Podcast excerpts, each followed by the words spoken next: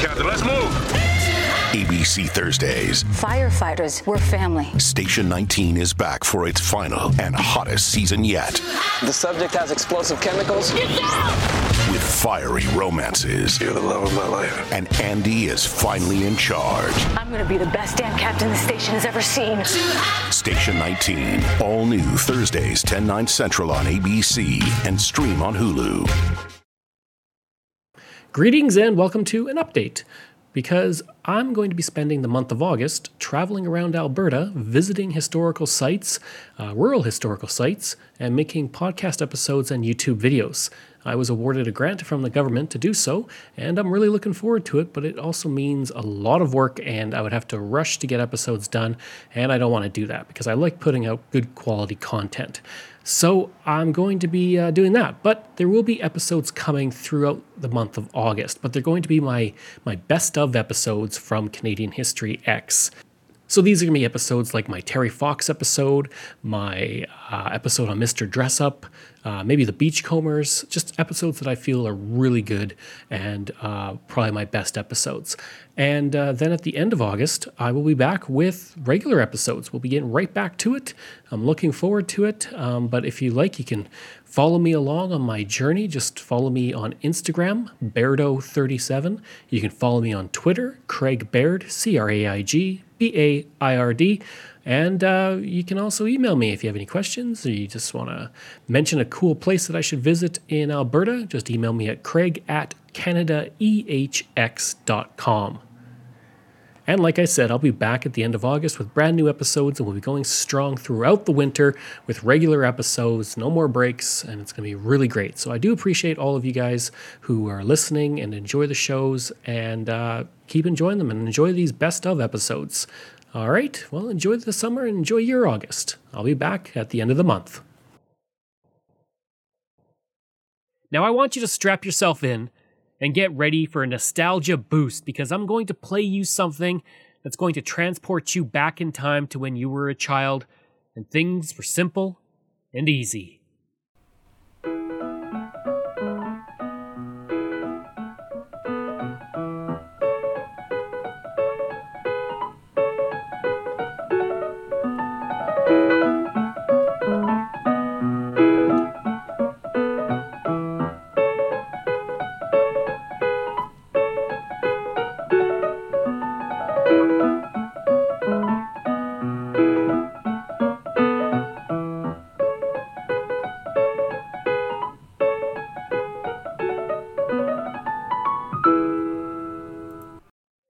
He is a Canadian we all know and love.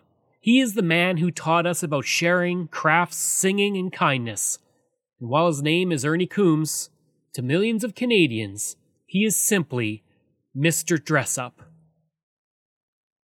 While he is recognized as a Canadian, Coombs was actually born in Lewiston, Maine on November 26, 1927, and it would be almost three decades before he actually made it to Canada.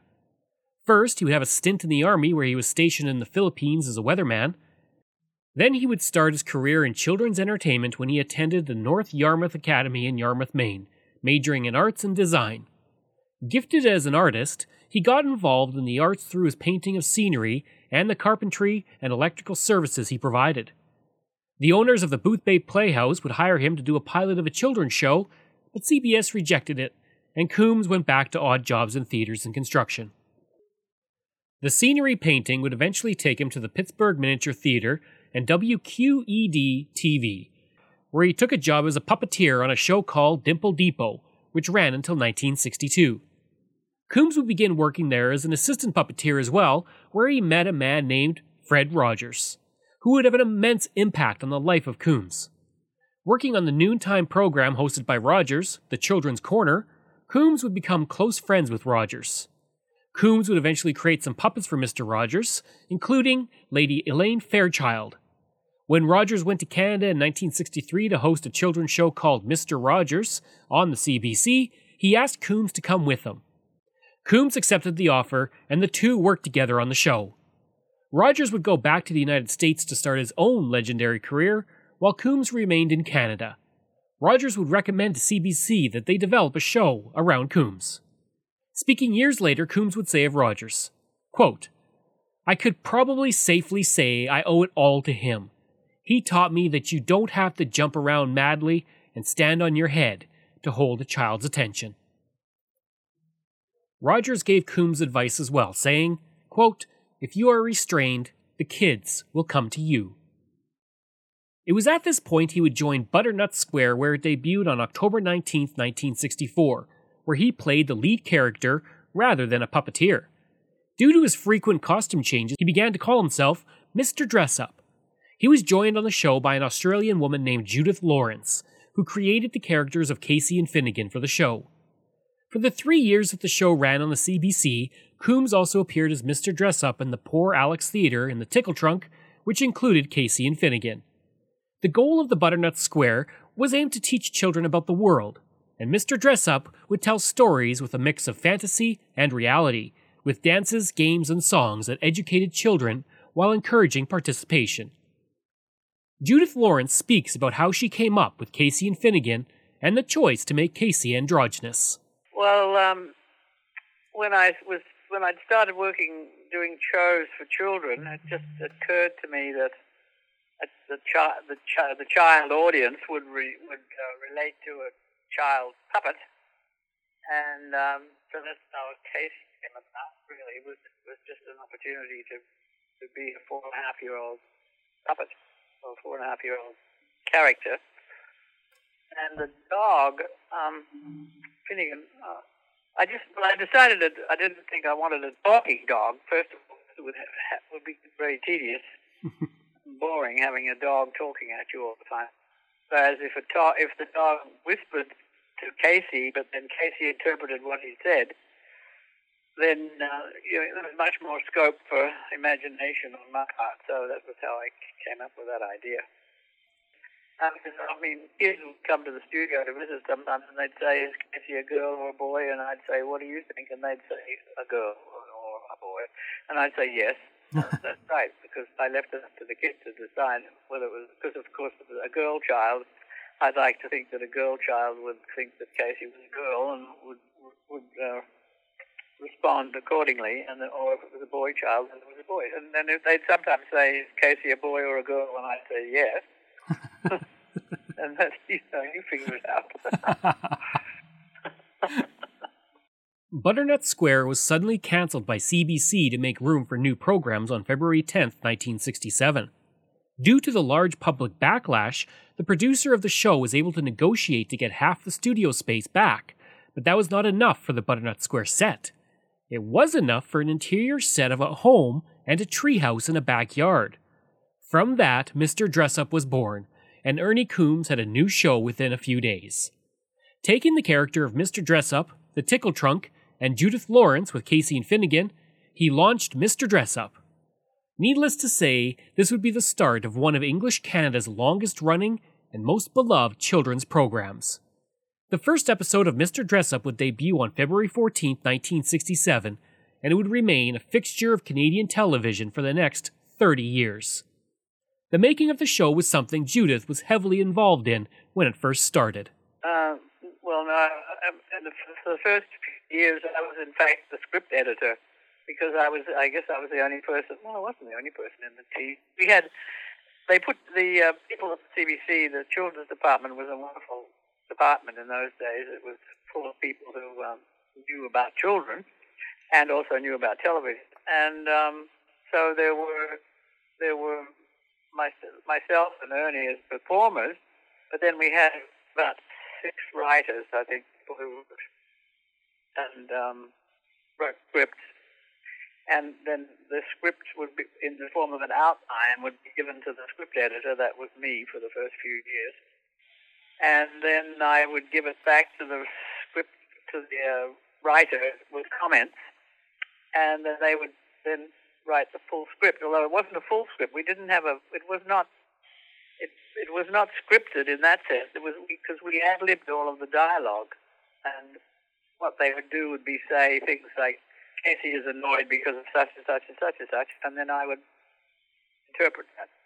Well, he had he had already worked in children's television, um, no, in children's theater and in children's television for quite a while because he'd been in um, I think it was in Pittsburgh, with Mr. Rogers before he ever came up to Canada, uh, before Ernie came to Canada. And Mr. Rogers came to Canada to do a year of programming, and I'm not sure why. I guess there was it was probably something to do with budget anyway. And when Mr. Rogers came up to Canada to produce his program in Toronto, as opposed to Pittsburgh, uh, he brought Ernie with him, and Ernie was his puppeteer. You know, he didn't Ernie didn't talk for puppets. He just he but he worked the puppets. Mm-hmm. Mr. Rogers did all his own voices, and um, Ernie that's how Ernie got to Toronto. And after uh, they'd been doing that for a year, I guess the um, people at at the children's department, um, Bruce Attridge was the person who, whom I knew quite well. Anyway, they decided that it would be we needed to have a homegrown children's television program, so so they hired a bunch of immigrants and got us put. The, actually, what happened was they they phoned me. I mean, um, Bruce, um, think it was Bruce who phoned me. Somebody phoned me. Anyway, they they phoned and said, "How would you like to be in a children's television program? And How would you like to be a puppeteer on a children's television program?" And I said, "I'd love to. That was exactly what I wanted to do." So they brought together a group of us, myself and Ernie, and then these four writers, a musician, a pianist, and um, we sat down and they said, "All right, what would you? How would you do a children's television program? What would you do?"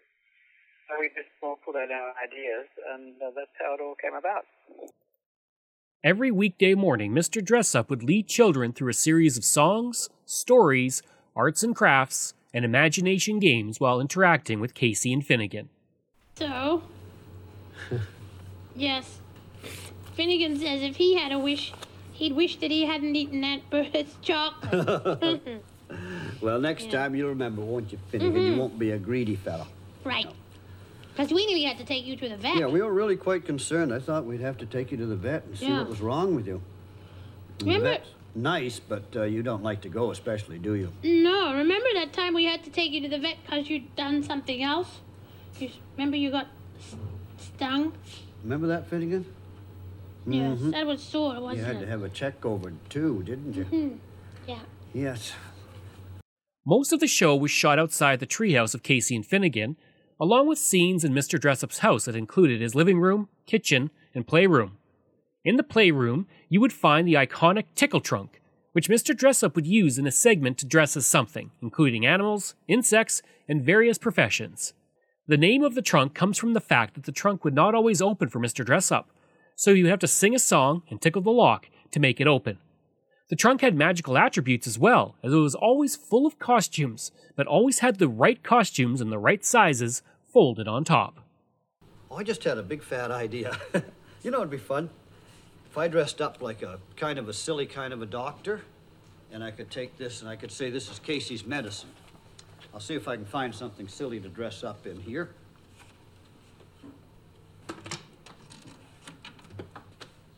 Oh, well. It's coat could be silly, I guess. Oh, here's something good. It's a bow tie. It goes just the right color to go with my shirt.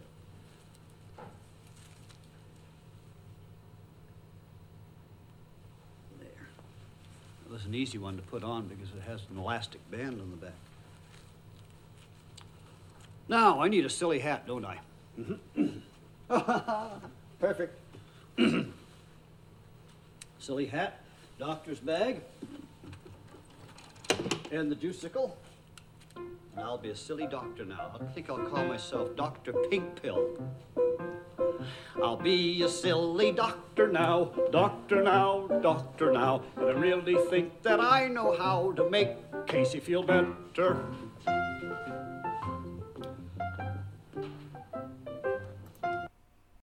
Crafts were also an important part of the show, and Mr. Dressup would often draw or make a craft and sing a song with the puppets on the show. The craft lessons incorporated household items that children from all income brackets could have on hand, including shoeboxes, egg cartons, and string. This was done so all children could participate and feel included.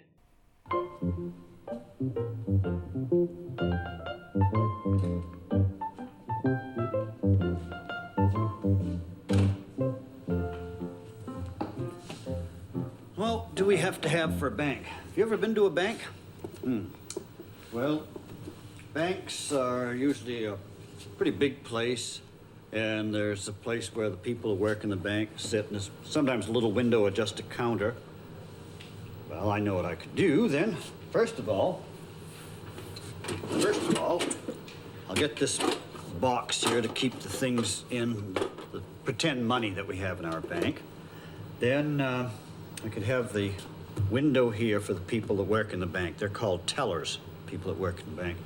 So the teller could be here, and the other people could come in here. Now, what do we have here that we could play with? Oh, just what I need, some pieces of paper, a piece of cardboard, and a box. Well, I know, I'll set up the box here, and then we can tell that this is the part where the bank workers are. Oh, I know what I can do with this. If you've ever been to the bank, you may have noticed that a lot of the tellers, the workers there, have a little name card so that you know who they are. And when you come in, you can talk to them. So I'm going to have a name card for me. And what could my name be? I know what it could be. I'll be Mr. Banks that has the bank.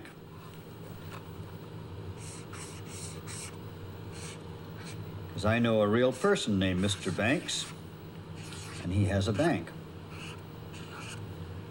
So I'll pretend that's what my name is Mr. Banks. Sometimes a short documentary would be shown, or he would read a book. Most of the films that Mr. Dressup would show were silent, and he would narrate it for the children. The show was also shot live to tape, in one continuous take, like a stage play. Even the piano music at the start was performed live with each show. Typically, four new episodes per week would air, with a rerun on Fridays. Fred Penner would develop his own iconic children's show, and he remembers knowing of Mr. Dressup and then getting the chance to meet him.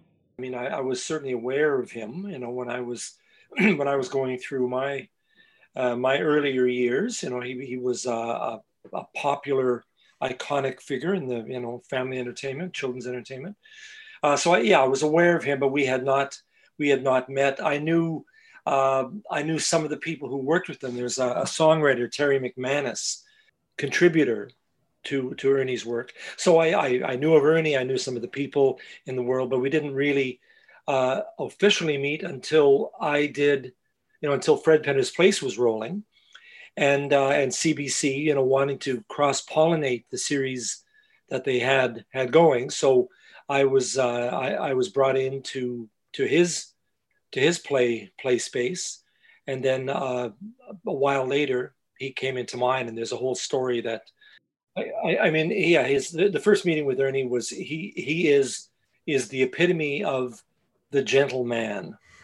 You know, he he was he was just a wonderful soul. He had a, you know, he he he was engaging. He would smile.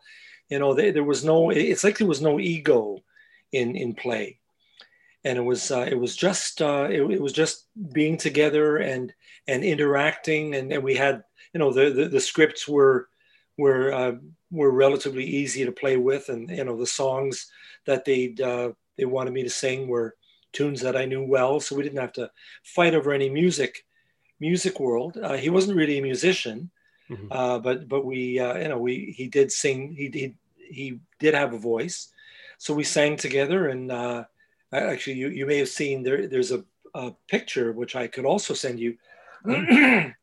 excuse me, where I the, I, I, was uh, I was dressed up as a spider.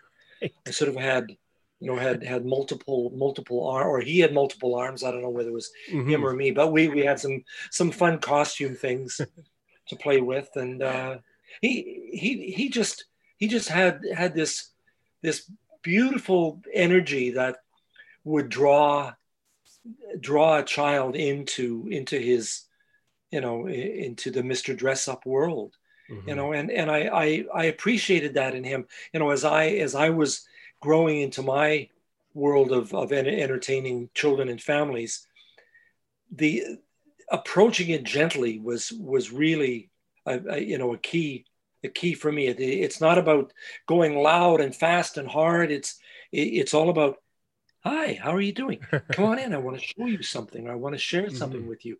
You know, the voice was gentle. Everything was was gentle be, because because children are such delicate, sensitive, vulnerable creatures. Mm-hmm. You know, human beings. To to approach them with, with anything but the, the the curiosity and the and the excitement of being together and doing something, whatever whatever it may be, was was so obvious in his world, you know, and, and because he had worked, as you know, with uh, with Mr. Rogers, that's where he mm-hmm. began his career, and, uh, and, and that evolved into him doing his own series, and uh, so I, I, I appreciated the energy that that he he brought to to his space, you know, both both live entertainment and uh, and and certainly through television. He was uh, he was a wonderful man, and I I miss him. Tapings of the show only took two days a week, which allowed Mr. Dressup to be home with his two children, where he would draw cartoons on his daughter's lunch bag, decorate their bikes for a school fair, and take his daughter to lessons and appointments. Some evenings he would sit at the kitchen counter answering stacks of fan mail with personal, handwritten letters.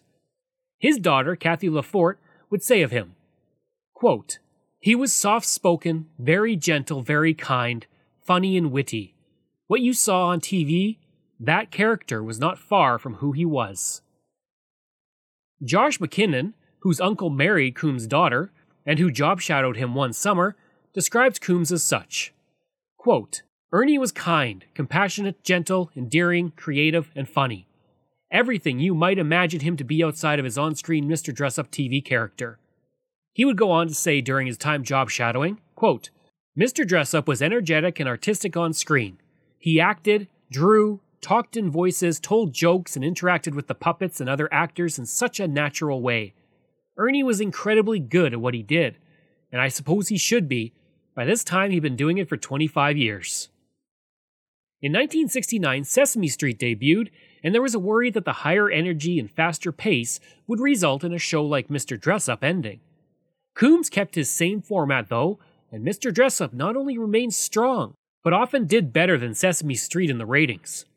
At its peak, the show drew 500,000 viewers and 90% of its target audience. Eventually, Judith Lawrence chose to retire from the show. Instead of recasting the puppeteer for Casey and Finnegan, an announcement was made on the show that they had begun to attend kindergarten. Casey and Finnegan were slowly phased out of the show while the new characters of Chester the Crow, Truffles, Granny, Annie, Alex, and Lorenzo the raccoon began to appear. With the new characters, a new set was added to the show the Community Center. Lawrence speaks of her time and her decision to leave the show.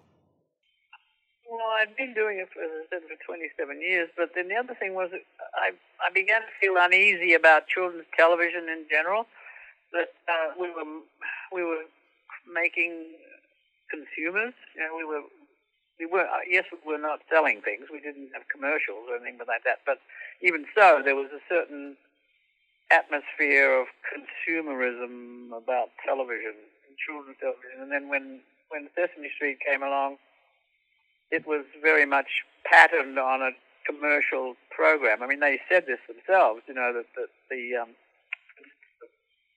the bits that were the commercial breaks. You know, the the, the bits of the, of the program that were to do with a letter mm-hmm. or a word or a letter.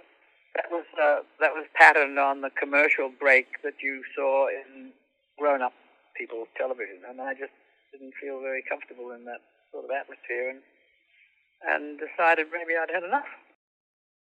In describing his show, Coombs said, quote, I think it's because it's gentle. It's real. I think the kids feel we are real people. Even the puppets are real people. You can't help but respect kids because they are such wonderful little beings. Penner describes why Mr. Dressup's safe place was so important for children.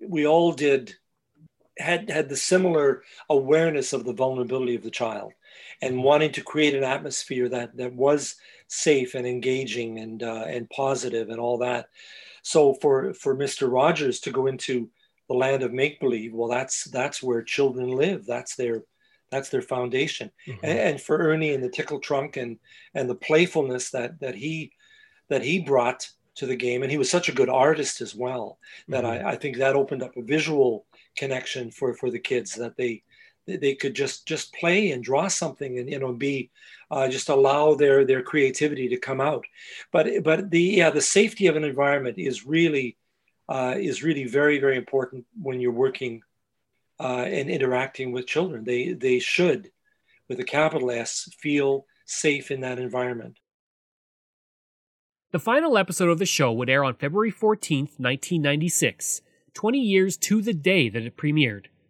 Coombs had requested that no mention be made of when the last show would be taped out of respect for his young viewers. I am thrilled to announce that I am here on the set with Mr. Dressup, Ernie Coombs. It's a pleasure to meet you. Thank you. It's a pleasure to, it's a pleasure to be here. It's to been a show me pleasure to around be your here for apartment. 30 years. Yeah, well, you know, I was wondering what it's like these last few days for you as you're getting ready, you know, for the final taping. What's it like for you? Well, uh, one thing that uh, I've noticed is one by one, um, people, as we tape, get toward the last shows, people are on the show as guests or as puppeteers for the last time.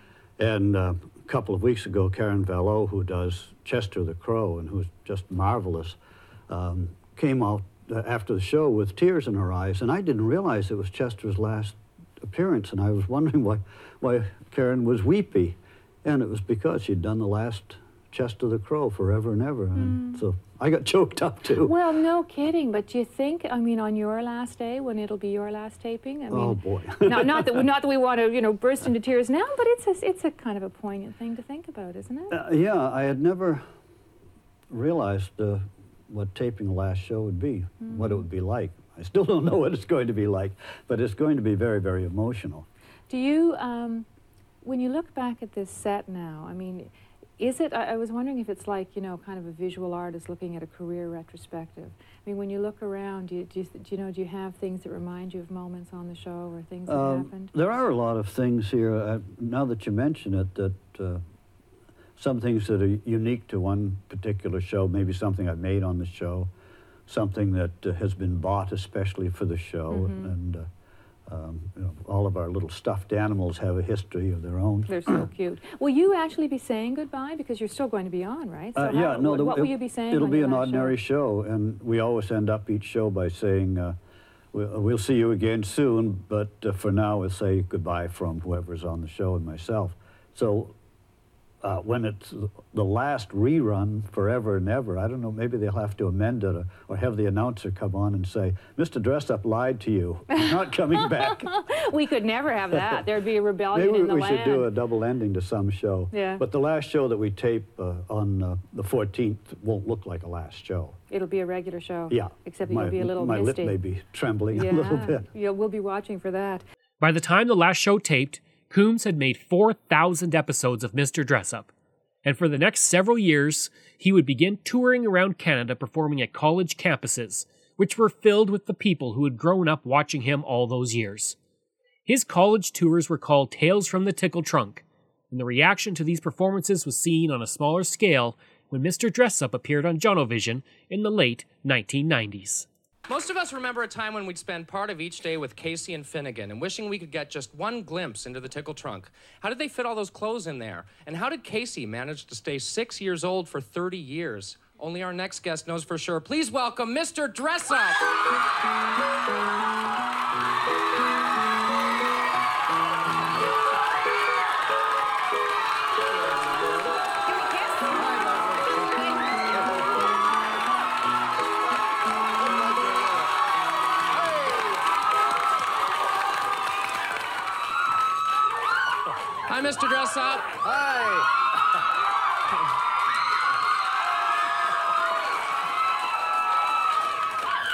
How does it feel to be back in your old studio?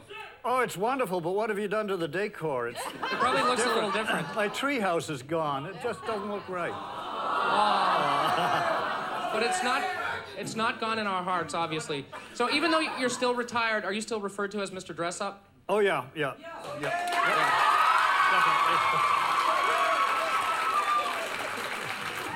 So what have you been up to since you've retired? Oh, I've been very busy. I've been touring and I've been um, doing personal appearances and making speeches and keeping busy and restoring my old car and all kinds of stuff. So, how has the response been since you retired? When you're speaking in groups, people must love you. Sort of like here, yeah. Yeah, it's a lot like here. Ernie Coombs would pass away on September 18, 2001, at the age of 73 in Toronto. For one week after his death, CBC stopped Mr. Dressup to not confuse children who had heard about his death. They would start up again in October 2001 and continued until 2006. His ashes were spread at his camp in Maine, and in the House of Commons, his passing was acknowledged by the members of Parliament who expressed their gratitude for his dedication in creating positive images for children on television. A sad note now from here at home. Before Barney, before Teletubbies, there was Mr. Dressup, a gentleman who delighted generations of children. Ernie Coombs died this morning in a Toronto hospital after suffering a stroke. The national senior arts correspondent, Laurie Brown, now on why we loved Mr. Dressup. He had a trunk, a couple of puppet friends, scissors, paper, and glue. That's all Ernie Coombs used to make this country fall head over heels in love with Mr. Dressup. I used to skip school to watch Mr. Dressup. Well, he was your weekday routine. You got up and you played and you watched Mr. Dressup. He was the nicest old man I'd ever seen in that he always had a lot of fun playing with his puppets and his games and always smiled and spoke with a gentle tone. I think the reason I liked doing the show so much was because I was basically doing things that I loved to do as a kid. So I didn't have to grow up. I could just go into the studio, play with toys, talk to puppets, uh, make crafts, draw pictures, dress up and pretend to be somebody else, and get paid for it. It's great. For over 30 years on the CBC and 4,000 shows, Mr. Dressup was a unique, quiet alternative to the frenetic pace of most children's TV. Dress up. Well, can't I have a turn, Casey? Well, why don't you get your own vote and then you can have as much turns as you want to? Can't say enough about him. He was a wonderful, special, gentle person, and uh, you will not likely see him again, a person like him again. Sorry. Born in the U.S., Coombs trained as a commercial artist. He started at the CBC in 1963, first on Butternut Square, then on his own program, Mr. Dressup. Coombs retired in 1996, but Mr. Dressup didn't. Reruns on CBC still captivate children six days a week, and his Christmas time stage performances proved Mr. Dressup was as popular live as on TV. Ernie was as lovely and unassuming and as innocent in real life as he was on camera.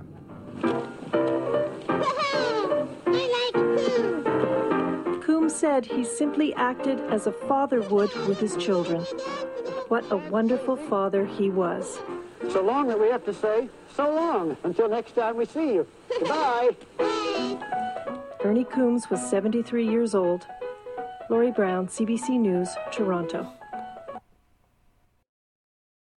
Upon his death, Fred Rogers would say that Coombs was, quote, the whimsical man who never lost touch with the child within. Over the course of his life, Ernie Coombs released four albums as Mr. Dressup.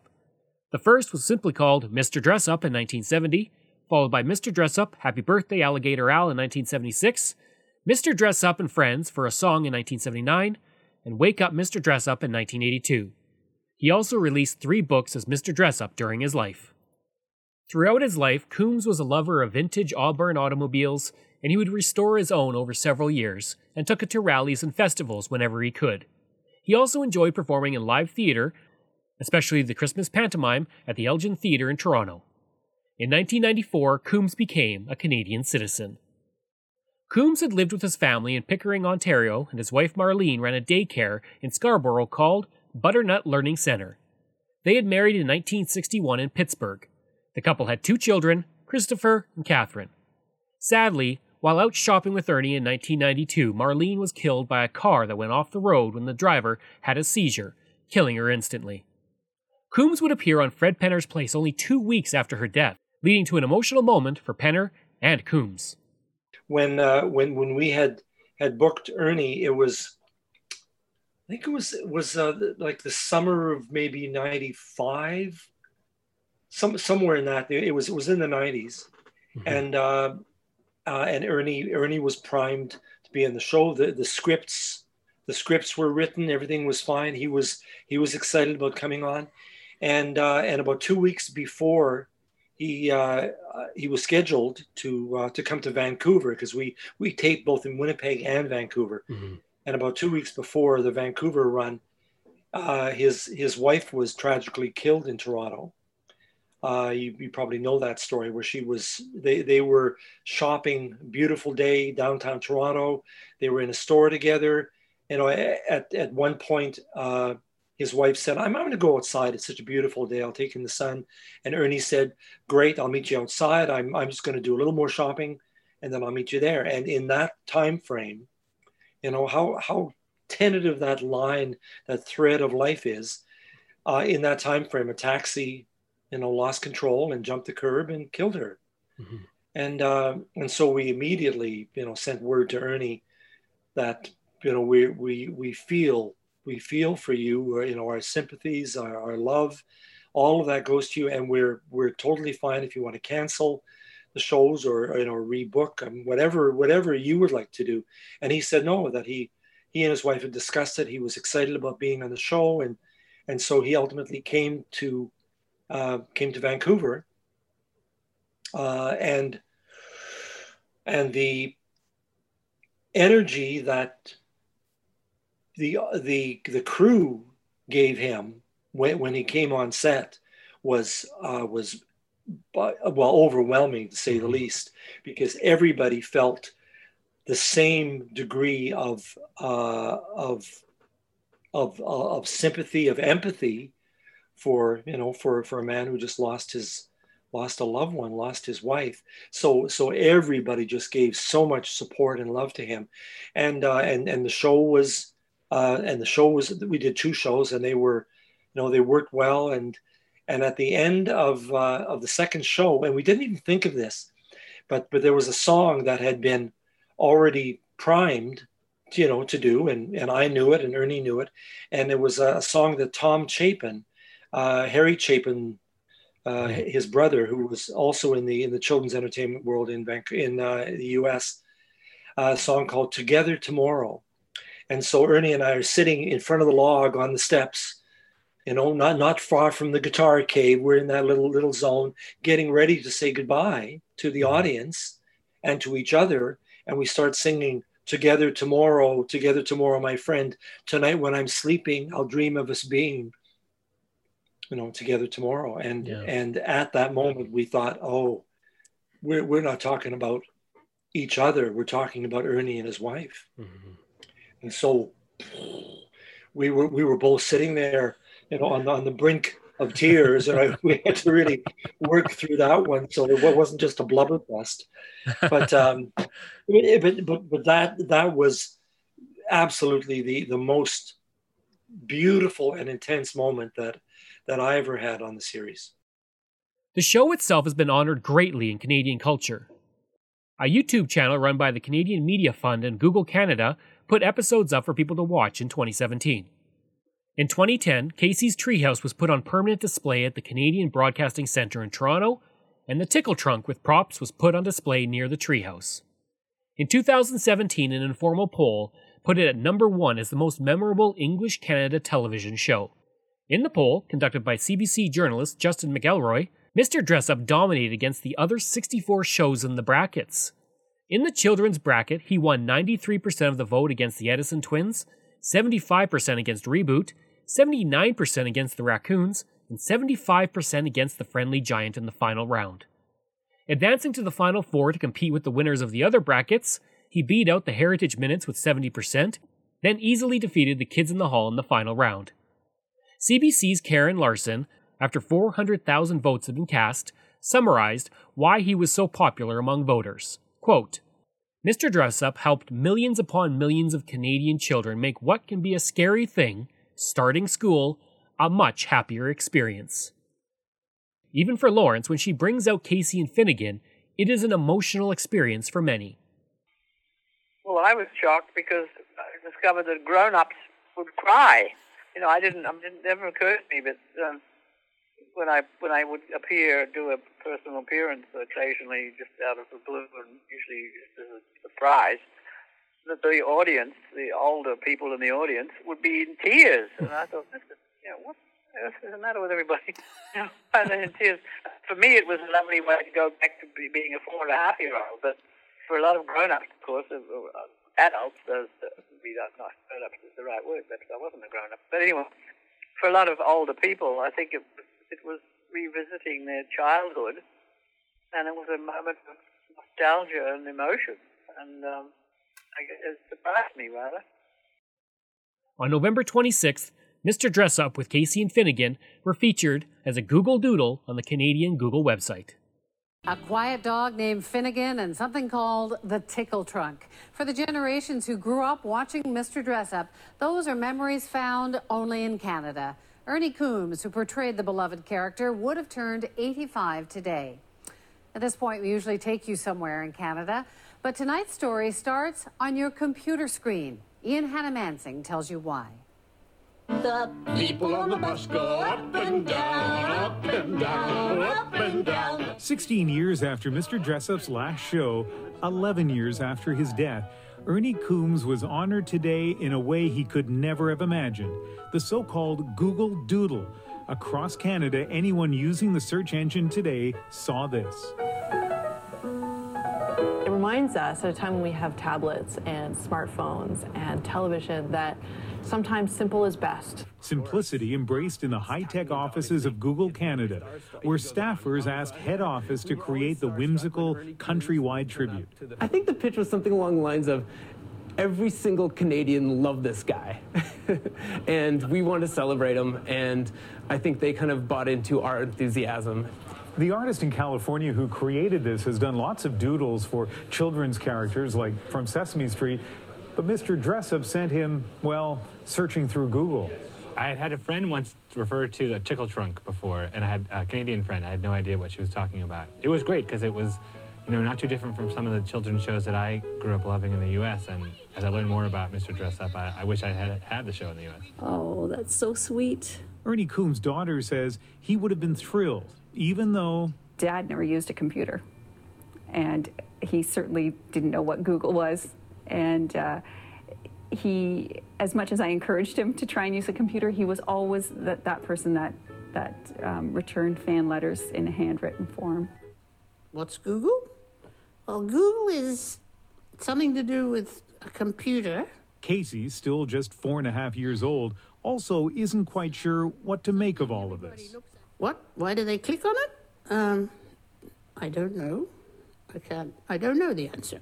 Casey and Finnegan's puppeteer says there's nothing like Mr. Dressup today. Nobody would ever put that group of people together and say, go ahead and, you know, ad lib half an hour show a day and we'll put it on the air. It wouldn't happen. But I think if it did happen, that probably children would respond to it. And here I am at the tickle trunk. And no doubt some of those children were introduced today to a character who, for almost 30 years and more than 4,000 episodes, charmed generations of Canadian kids before them.